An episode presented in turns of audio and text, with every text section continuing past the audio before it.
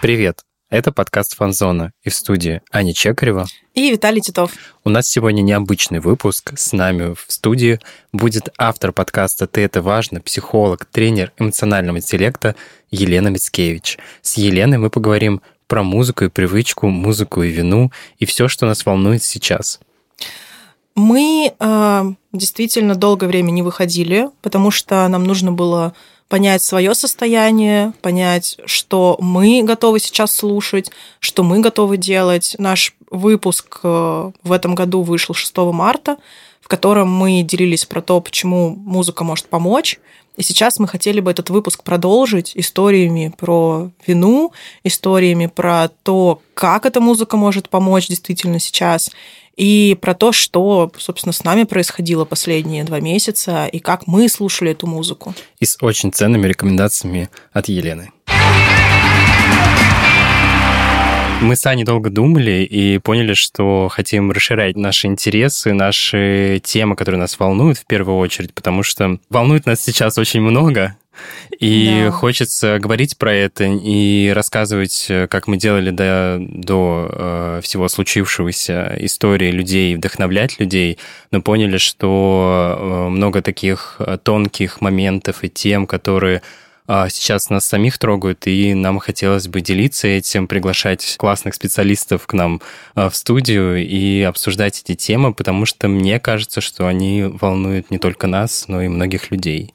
Да, и поскольку все-таки этот подкаст мы начинали как истории, которые нас вдохновляют и которые мы сами очень любим, и мы всегда затрагивали только те темы, только тех исполнителей и артистов, которые нам в первую очередь интересны, которые нам куда-то упали в какие-то наши воспоминания, в эмоции. И поэтому мы хотим сейчас тоже быть честными с нашей аудиторией и говорить о том, что нам сейчас важно. И поэтому у нас здесь сегодня вместе с нами в этом подкасте Лена Мицкевич из подкаста «Ты это важно». Будем говорить о том, что нам важно, и тем более, что нам важно в музыке, и, возможно, что важно и вам в музыке сейчас. Лена, привет. Привет, друзья. Привет, ребята. Тема, которую мы хотели бы с тобой обсудить, это тема скорее про привычку и про привычку прослушивания музыки и ту привычку, которая сейчас у нас меняется. Ну, я думаю, что мы начнем с этого. Да, начнем с нас. Виталий, да. как у тебя твоя привычка изменилась за последние два месяца? Что с тобой происходило? Очень сильные изменения со мной происходили, потому что в феврале мне вообще не хотелось слушать музыку, потом я начал слушать, чтобы как-то себя поддержать. А потом эту музыку было невозможно слушать из-за ухода стриминговых сервисов и пропажи музыки, и вся моя медиатека просто канула в лету, и мне чисто даже психологически было сложно, потому что ты просто хочешь даже что-то послушать, но ты не можешь, э, приходится что-то искать, какие-то новые способы, включать VPN, э, в общем, э, и это очень э, тоже давит, и каждый раз, когда ты хочешь просто быстро расслабиться или переключиться, а у тебя просто нет такой возможности, потому что тебе нужно столько манипуляций провести с техникой. Это очень сложно происходит. Э, не знаю, как у тебя. У тебя изменился по факту формат прослушивания, а у меня изменилось то, что я слушала, потому что я поняла, что та музыка, которая у меня есть в плейлистах, она не отражает э, того, что я чувствую, и из-за этого я начала слушать э, вообще какие-то старые песни, которые у меня были а там времен 20 года, вот каких-то моих вот э, переживательных времен, моих каких-то расставаний, не знаю, вот я просто вскрыла все какие-то эмоциональные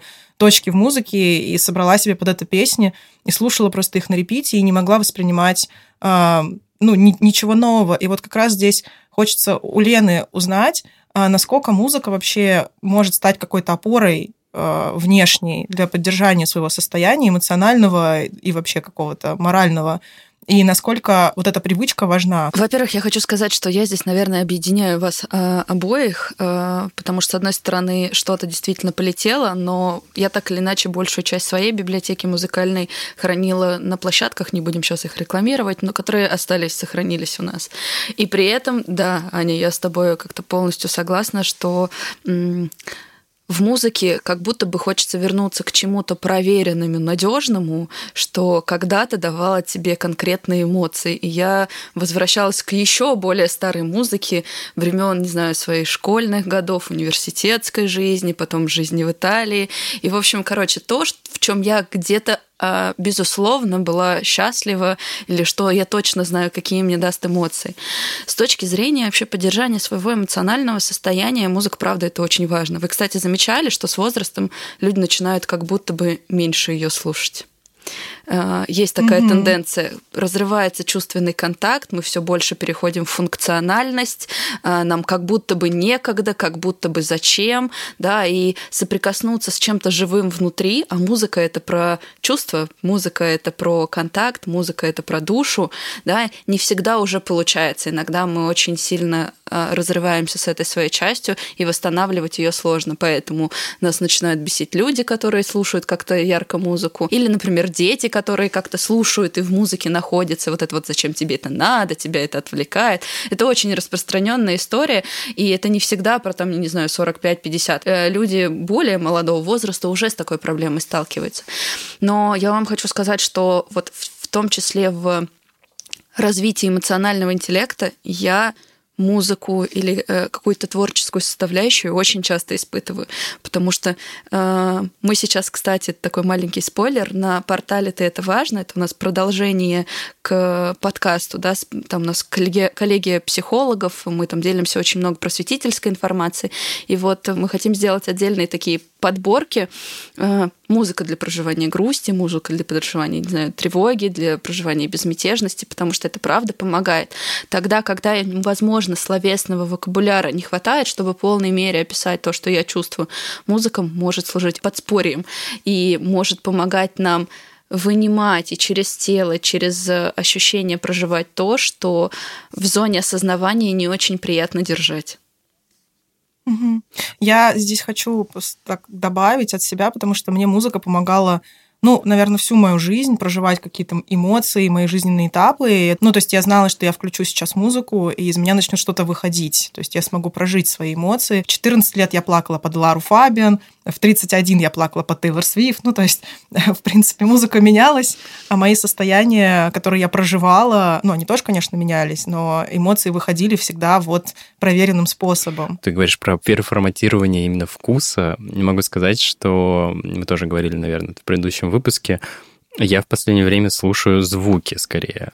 Ну, то есть, э, либо меня это успокаивает, и хочешь поймать какой-то коннект с собой. Это тоже отчасти музыка, потому что там она такая мелодичная, ну, какой-то, какой-то, какие-то звуки, которые а, такие повторяющиеся паттерны в музыке, и ты просто на репите условно их слушаешь, и куда-то уходишь в транс, видимо, в свой мысленный. Вот. А мне это очень помогает освободиться. Насколько это вот э, распространено вообще, актуально, и не знаю, для людей многих. Слушайте, я это на самом деле хочу, чтобы этот подкаст тоже был людям полезным, поэтому я сейчас вообще от себя отдельно поделюсь. Во-первых, попробуйте загуглить бинуарная музыка. Она есть для работы, для отдыха, для расслабления. Она как раз-таки помогает как-то э, убрать все лишнее, только желательно ее слушать не э, абсолютно как-то на фоне, хотя даже так она будет работать, да, а хотя бы чуть-чуть побыть, послушать. Вот прям хочется капслогом это слово выделить. Когда вы последний раз слушали дождь? Или слушали тишину. Вот это... я сегодня, я сегодня, я на самом деле вышел, вставил наушники э, и вышел, а потом не включил ничего, я такой думаю, а я хочу послушать капли. это да. так странно.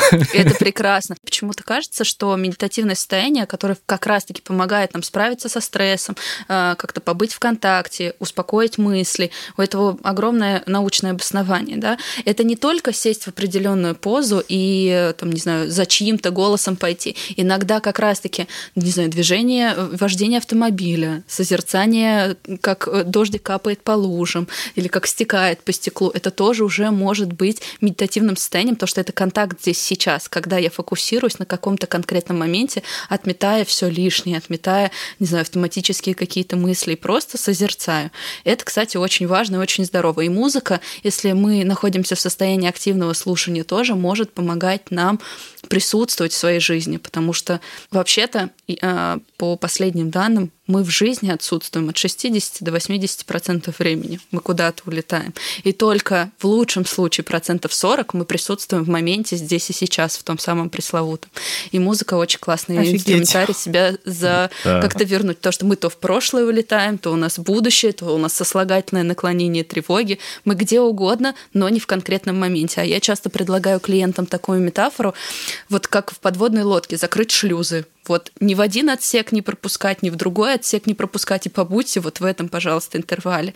Не, а вот что будет через три месяца? Не знаю, что будет через три месяца. Вот серьезно. Я человек, который жил с определенными конкретными планами последние полтора года, тоже не знаю, что будет через три месяца в моей жизни. Но сегодняшний день у нас есть и какие чувства, Есть, какие да. краски мы можем в него добавить. Это очень важно.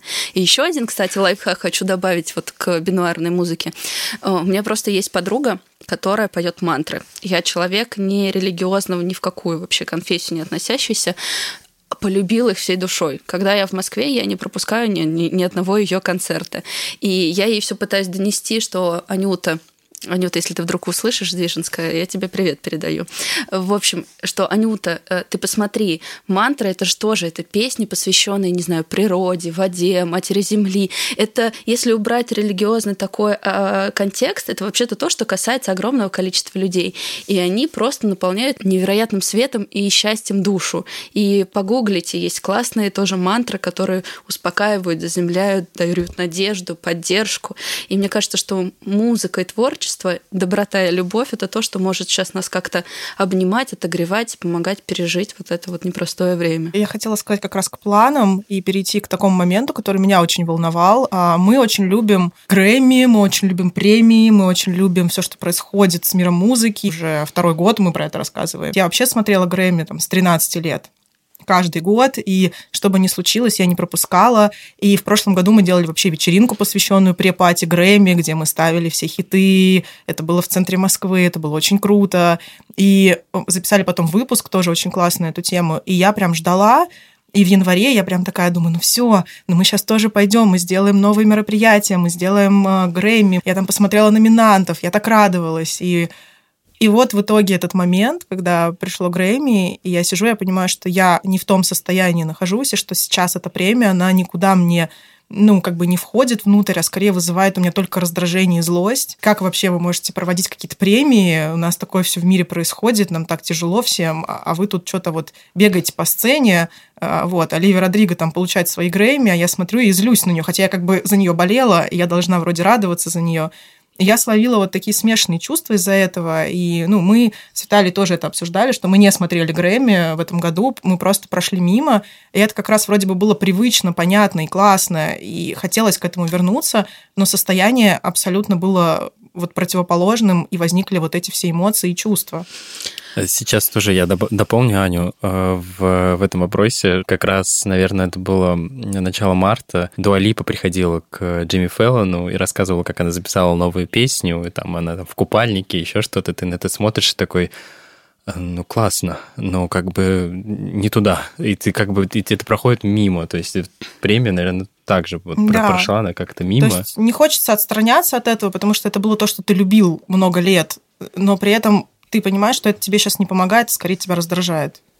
А, но вы сейчас оба описываете тот временной отрезок, когда большинство людей находились в острой стрессовой такой реакции, в дестабилизации, в такой действительно потере ориентиров. Я думаю, что если бы эта премия происходила сейчас, возможно, ваши чувства были бы другие. Скорее всего, ваши чувства были бы другие. Потому что тогда э, накал был бы чуточку меньше, и можно было бы замечать, что да, в некоторых аспектах жизнь продолжается, и ее важно продолжать для сохранения себя и для сохранения мира. Но первоначально, почему говорят, что очень важно это состояние прожить и не выбивать, не менять ориентир, а дать себе э, стабилизироваться. Потому что, ну вот представьте, что вас, знаете, как в детстве, когда мы как волчата крутились вокруг своей оси, и ты потом останавливаешься, еще какое-то время голова кружится. В этот момент предложить тебе идти, как ты до этого шел, или бежать, это вообще-то травмоопасно. Вот здесь то же самое происходит с нами. И предлагать себе какие-то привычные рутинные моменты, э, ну, действительно может вредить, мешать, раздражать, еще больше нагрузкой на эмоциональный фон ложиться. Поэтому здесь действительно идти от себя самое дорогое, что мы можем. При этом хорошо бы замечать, что да, Э, часть людей, возможно, не в том информационном контексте. Часть людей по-другому продолжает жить.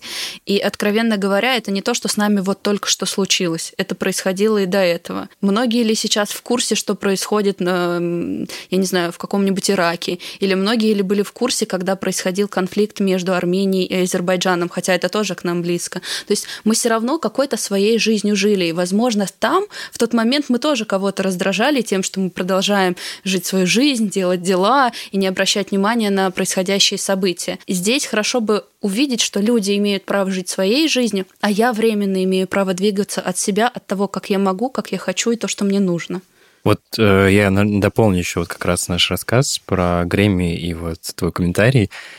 Как раз сейчас был конкурс Евровидения, и я, я его очень люблю, смотрю тоже с детства. Уже такая острая фаза как раз прошла, и ты его можешь смотреть, нормально воспринимать. Но а, теперь подключилась другая история. Я думаю, что Аня в контексте просто музыки расскажет про это. Когда ты смотришь, и ты сопереживаешь, ты даже болеешь за, за участников, ты там, а, но ощущение а, выключенности, как будто тебя поставили стекло, ты как будто к стеклу так прильнул, ты вроде смотришь, но ты не участвуешь, потому что как бы твоей страны там нет. И это очень странное чувство, потому что э, те ценности, которые трансли, транс, транслировали на сцене, э, и то, что говорили люди, не касаемо политики, я имею в виду, очень тебя попадает, и ты понимаешь, что ты хочешь жить в таком мире, то есть где поддерживается любовь, добро, э, diversity, и ты понимаешь, что ты смотришь на это, и такой, ребята, я с вами, ты вроде участвуешь, но ощущение вот этой выключенности оттуда тебя не покидало. И это очень странное чувство, как будто ты вот один в пустой комнате такой, а, кто, а вечеринка происходит вон там. Ну, то есть, по факту, ты уже можешь смотреть э, какие-то истории, которые тебе понятны и привычны, но из-за того, что там нет привычной тебе представленности твоей страны, за которую ты болеешь, ты как будто бы выключен из вот этого процесса боления, к которому ты тоже привык, и ты чувствуешь какую-то здесь внутреннюю, ну, исключенность свою, хотя ты вроде ничего плохого-то сам не сделал. Ну, вы сейчас описываете состояние изоляции, но это действительно то, что сейчас происходит. Я просто сейчас очень внутри как-то пытаюсь себе найти дорожку к тому, что можно и правильно сейчас было бы сказать. Я так скажу. Мир, правда, не про справедливость. И, опять же, это не то, что с нами только что случилось. Ну вот это дано. И сейчас э, какая-то двойственность поведенческая, отношенческая, она, безусловно, присутствует. И да, такие чувства имеют место быть, когда ты понимаешь, что ты та часть своей страны, которая топит за содружество, за, не знаю, э, дипломатию, диалог, открытость, любовь, просвещение, но вот это вот сверхобобщение, как когнитивное искажение, накрывает абсолютно всех. Да, это больно, да, это чувство одиночества, да, это чувство изоляции. И здесь все, что остается, это находить тех, с кем мы можем как-то объединяться и отогреваться таким вот способом. Если мы изоляция от чего-то одного, мы внутри этой изоляции можем находить какую-то близость и поддержку, как вот сейчас в диалоге друг с другом. Как бы нам не хотелось верить э, в историю мюзиклов, что все прекрасно, радужно, пони бегают и все всех любят, как бы нам это не транслировалось с площадок, все равно есть несправедливость. Она есть, так или иначе, в любом мире, в любой, в любой общности, в любом сообществе. И это происходит. И для меня как раз, наверное, стало такой важной точкой, когда я, я улетала в Израиль, и меня месяц не было в России, и я прилетела в Израиль в день, когда там был теракт. Я видела реакцию страны именно в момент теракта, день после теракта, и я поняла, что люди, живя там, находятся постоянно в опасности. Но при этом они выходят на улицы, они живут жизнь, они ходят в рестораны. Вчера в этом ресторане э, была стрельба, сегодня там люди сидят, спокойно едят. И когда я у них спросила, а вы, ну, как бы не переживаете, ну, вот все-таки такая ситуация, как вы морально это переносите? Большинство из тех, кого я спрашивала, моих знакомых, отвечали мне, что да, это жизнь, кто-то в ней страдает, что-то у кого-то происходит. Но пока мы живы, мы хотим эту жизнь жить. Мы хотим выходить на улицы, радоваться, праздновать наши там дни рождения, ходить в кафе в пятницу и кайфовать, пока мы можем это делать. И что бы ни происходило, мы понимаем, что завтрашний день может быть конечным, и у нас есть вот это сегодня, и мы хотим его праздновать.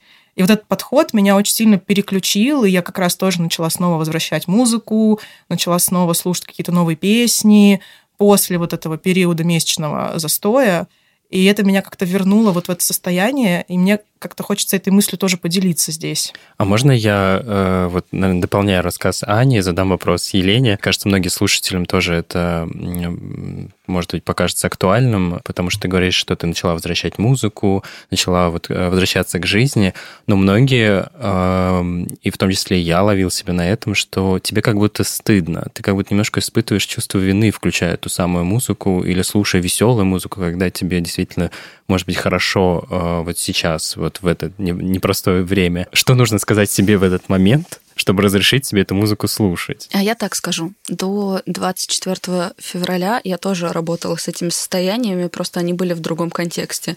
А, я не знаю, как я могу э, радоваться жизни, когда мои родители страдают, как я могу, там, я не знаю, э, довольствоваться чем-то, да, э, когда у кого-то что-то плохо, как я могу быть собой и быть счастливым в этом несовершенном мире. И опять же, это про умение сепарироваться, про умение быть собой, про умение быть здорово свободным, потому что э, в противном случае мы себя закапываем в такую ловушку э, жертвенности, страдания, э, всеобщего мученичества, которое никому лучше не сделает. Не зря говорят, спаси себя, спасутся тысячи. Сделай себя счастливым, от тебя это счастье размножится. От того, что ты конкретно поставишь свою жизнь на паузу, лучше никому не станет а хуже будет только тебе. Поэтому здесь эта история, которая сейчас просто в новой форме все равно так или иначе возвращается. Стыд и вина — это, правда, такие очень распространенные на постсоветском пространстве э, социальные чувства, которыми очень легко управлять. Но они, в принципе, помогают нам интегрироваться. И у них, безусловно, в некоторые толики есть такая здоровая концентрация, которая помогает нам интегрироваться в тот или иной социум. Потому что, например, в вине есть здоровая концентрация, она называется ответственность ответственность когда я виноват-ответственен, и я за себя несу да, эту ответственность. Стыд тоже нам помогает учитывать какие-то э, культуральные особенности. Я помню как-то, пример вообще будет из другой оперы, но мне кажется, он очень подходящий. Был несколько лет назад инцидент, когда при встрече двух президентов, один из которых был э, из Японии, повар который организовывал этот прием, сделал десерт в виде обуви. Для японца это оскорбление. И вот здесь вот хорошо бы вообще понимать, что ты делаешь, да, и чувство стыда здесь может быть верным маркером. Хорошо бы учитывать культуральные особенности друг друга, когда мы взаимодействуем. И здесь такой здоровый э, стыд может нам помогать это делать. Но чаще же мы говорим о таком, скорее, невротическом состоянии, когда мы быть собой не можем, когда это просто лишает нас воздуха и свободы. Ну как? Как я сейчас себе позволю? И здесь хорошо бы смотреть, Э, что за критическая фигура там внутри сидит, потому что стыд это вообще про отвержение себя. Я таким быть не могу. Вина — это критика своих действий, то есть как- как-то делать как будто бы нельзя. Тогда хорошо посмотреть, кто вообще внутри нас э, регулирует эти эмоциональные состояния, чтобы поддержать себя, потому что позаботившись о своем о своей безопасности, позаботившись о своем эмоциональном состоянии, разрешив себе радоваться, ты можешь эту радость, как огонечек, замножить потом вокруг себя и дать поддержку. И это важно. Спасибо за такой комментарий. Мне кажется, это, это очень, да, действительно Спасибо важно большое, было услышать. Лена. Это прям вот попало куда-то да, в да, меня. Да. Потому что я тоже это все чувствовала, и как раз когда я вот была первую неделю в Израиле, я только вот это все ощутила, и вот эту их любовь к жизни, я не понимала, то есть вроде бы как бы во мне это тоже все просыпается, и там все цветет, там зелено, я выхожу на улицу, там солнышко, мне хочется этому радоваться. А внутри я такая, так, вот я уехала, там мои все друзья там страдают, я вот где-то здесь вообще всех кинула, и и все. Я как будто сама была себе дементором в этот момент и убирала у себя вот радость, счастье. А потом я подумала, блин, ну я хочу послушать новую песню Гарри Стайлса, ну я хочу ее послушать. Я хочу включить новый альбом Камилы Кабею, я хочу его послушать. Я просто поняла, что я не вывожу, взяла себе сессию со своим терапевтом и обсудила это, и после этого я как-то себе разрешила идти в эту радость и слушать то, что я хочу слушать, э, вне зависимости от того, что происходит. И мне стало от этого сильно легче. И это тоже был мой чисто внутренний голос. То есть никто вокруг мне ничего не говорил, никакие мои друзья мне не писали, не говорили, там, ни мои родители, никто. И я сама была для себя этим человеком. Но у нас же вот эта вот история такого э, треугольника Карпмана жертва тиран спасатель, она присутствует. И чем опасна эта модель, что она распространена не только на извне, что кто-то какую-то роль занимает, мы еще и гуляем внутри себя по ней. И я все-таки, знаете, вы про текущее состояние, я попытаюсь привести людям сейчас примеры, которые будут нас слушать, из более такого понятного и бытового. Сколько примеров я видела в, там, своей практике, когда люди приходят и говорят, слушайте, ну вот у родителей э, стиральную машинку хорошо бы обменить, а я тут в отпуск собираюсь ехать, но это же нехорошо, надо сделать для других, надо спасти всех в округе. И это очень сильно ограничивает роль. При том, что чаще всего обычно это ведется диалог о родителях дееспособных, которые вообще-то нормально и могут нести ответственность сами за себя. И вот здесь вот разделение этой ответственности, что моя ответственность позаботиться о том, чтобы я был в безопасности, там, я множил что-то хорошее в своей жизни, да, мне важно с ней справляться. А родители или другие третьи люди и друзья могут справляться с этой ответственностью сами. Мы правда можем здорово спасать друг друга, надевая кислородную маску на себя. По-другому никак. Иначе вырубимся мы и тех, те, кто окружают нас, останутся без какой-то здоровой нашей помощи. Наверное, такой завершающий э, такая тема, которая меня очень волнует, и я думаю, что хочется ее именно обсудить э, с Еленой.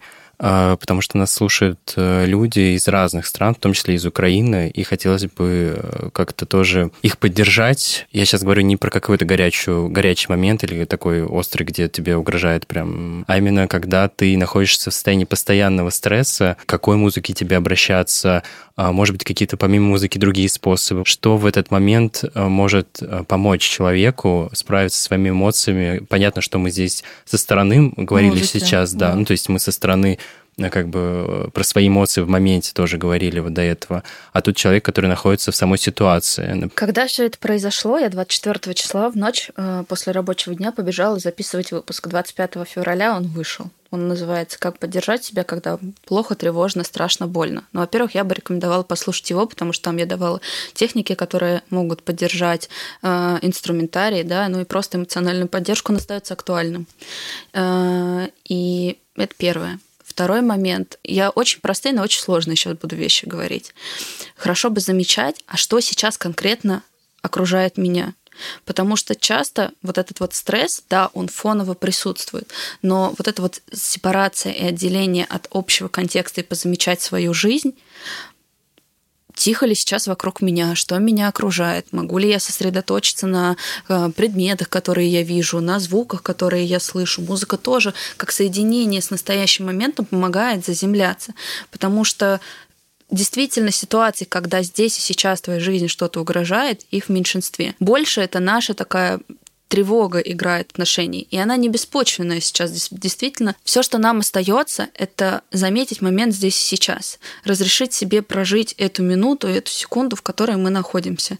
И признать, что, возможно, она правда при общей какой-то гипотетической э, с гипотетической с большой вероятностью опасности, возможно, здесь сейчас ты имеешь момент спокойствия тогда что ты можешь сделать? Тогда ты что ты можешь сделать, чтобы тебе было хорошо? Какую музыку, возможно, радостную, возможно, грустную послушать? Не знаю, может быть, как-то спокойно покормить себя и получить удовольствие от какой-то простой бытовой рутины. Может быть, э, посидеть просто в тишине, да, и там банально потрогать свое тело, позамечать, я вообще-то живая, и это прекрасно, это ценно, и сейчас я могу испытывать от этого удовольствие, потому что мое тело продолжает дарить мне приятное ощущение, даже если я просто помну свои руки. И вот во, всей, во всем этом хаосе это уже что-то светлое. И чем больше мы будем организовывать, инициировать в своей жизни что-то светлое, что-то приятное, что-то поддерживающее, тем больше будет внутри нас опора, которая поможет выстоять происходящее. Спасибо Ой. большое, да. Это... Так сразу хорошо стало. Да, сразу прям можно, можно, можно бесконечно беседовать. Да, можно нам бесконечный выпуск, мы будем просто говорить да, с Леной. Обсуждать все. Обсуждать все. Я надеюсь, что все-таки обсудим когда-нибудь одежду Гарри Стайлса и новые, новые правила. И новую маскулинность. Новую да. маскулинность, да, потому что это то, что меня волнует, правда.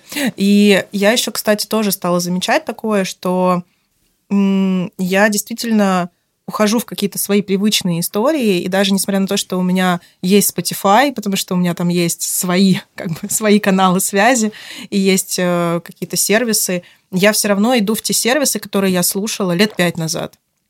То есть вот когда этого еще не было. И я нахожу какие-то свои старые э, песни оттуда в закромах, и я просто их включаю, и я безумно кайфую от этой музыки. Хотя при этом я себе стала разрешать новую музыку тоже слушать. И от нее я тоже могу кайфовать. Мне кажется, что это настолько круто, что да, можно откатиться куда-то на время, потом вернуться, потом откатиться снова. И это, в принципе, это нормально. И слушать можно, и радоваться можно, и делать то, что тебе нравится, тоже можно. Вот. Я в студенческие годы очень сильно любила читать Ремарка. Я много что из него перечитала, и для меня в тот период а сейчас это как-то, знаете, такими флешбеками воспоминания, а, было удивительно. А, та же триумфальная арка, да, там в романе рассказывается о том, ну, я не сейчас не про саму историю, а просто про какие-то а, аспекты, что люди продолжают, я не знаю, слушать музыку, гулять по ночному Парижу, любоваться звездами Сены, заниматься любовью, там, строить какие-то отношения. Это при всем общем контексте, да, происходящей Второй мировой войны. И вот меня тогда это поражало, как все равно люди продолжают сохранять в себе жизнь. И это, правда, мне кажется, очень про большую силу, про большое мужество быть, жить, любить, творить и разрешать себе чувствовать и присутствовать здесь и сейчас. И я бы, правда, всем людям, вне зависимости от того, где они находятся, этого искренне желала. Мы присоединяемся и поддерживаем полностью. С нами была Елена Мицкевич. А, помните, что «ты — это важно», да. слушайте подкаст «ты — это важно», слушайте музыку, и будьте собой. До встречи. Все, Лена, спасибо тебе Спас... огромное. Всем спасибо за прослушивание и до новых встреч. Мне кажется, что мы затронули важные темы в этом подкасте и в этом выпуске. Да, получился очень теплый выпуск. Мы еще раз благодарны Елене за участие. И я думаю, что он стал терапевтичным а, для всех нас, надеюсь, для вас. Не забывайте в том числе ставить нам оценки и отзывы, слушайте подкаст Елены, и будем на связи. Будем на связи и будем в контакте с собой, и будем все-таки слушать музыку, насколько мы можем это делать. Будем стараться искать выходы, искать новую музыку, которая нам нравится, и передумывать для вас какие-то форматы выпусков, которые нам сейчас близки и которые помогут нам давать вам какое-то вдохновение и кусочек нашей рефлексии через ту же музыку в рамках того, что мы сейчас все проживаем. Потому что это непросто, и нам важно здесь быть с вами максимально честными. Поэтому спасибо вам, что вы с нами, спасибо вам, что вы нас слушаете, и ждите следующих выпусков. И до новых встреч. Пока-пока.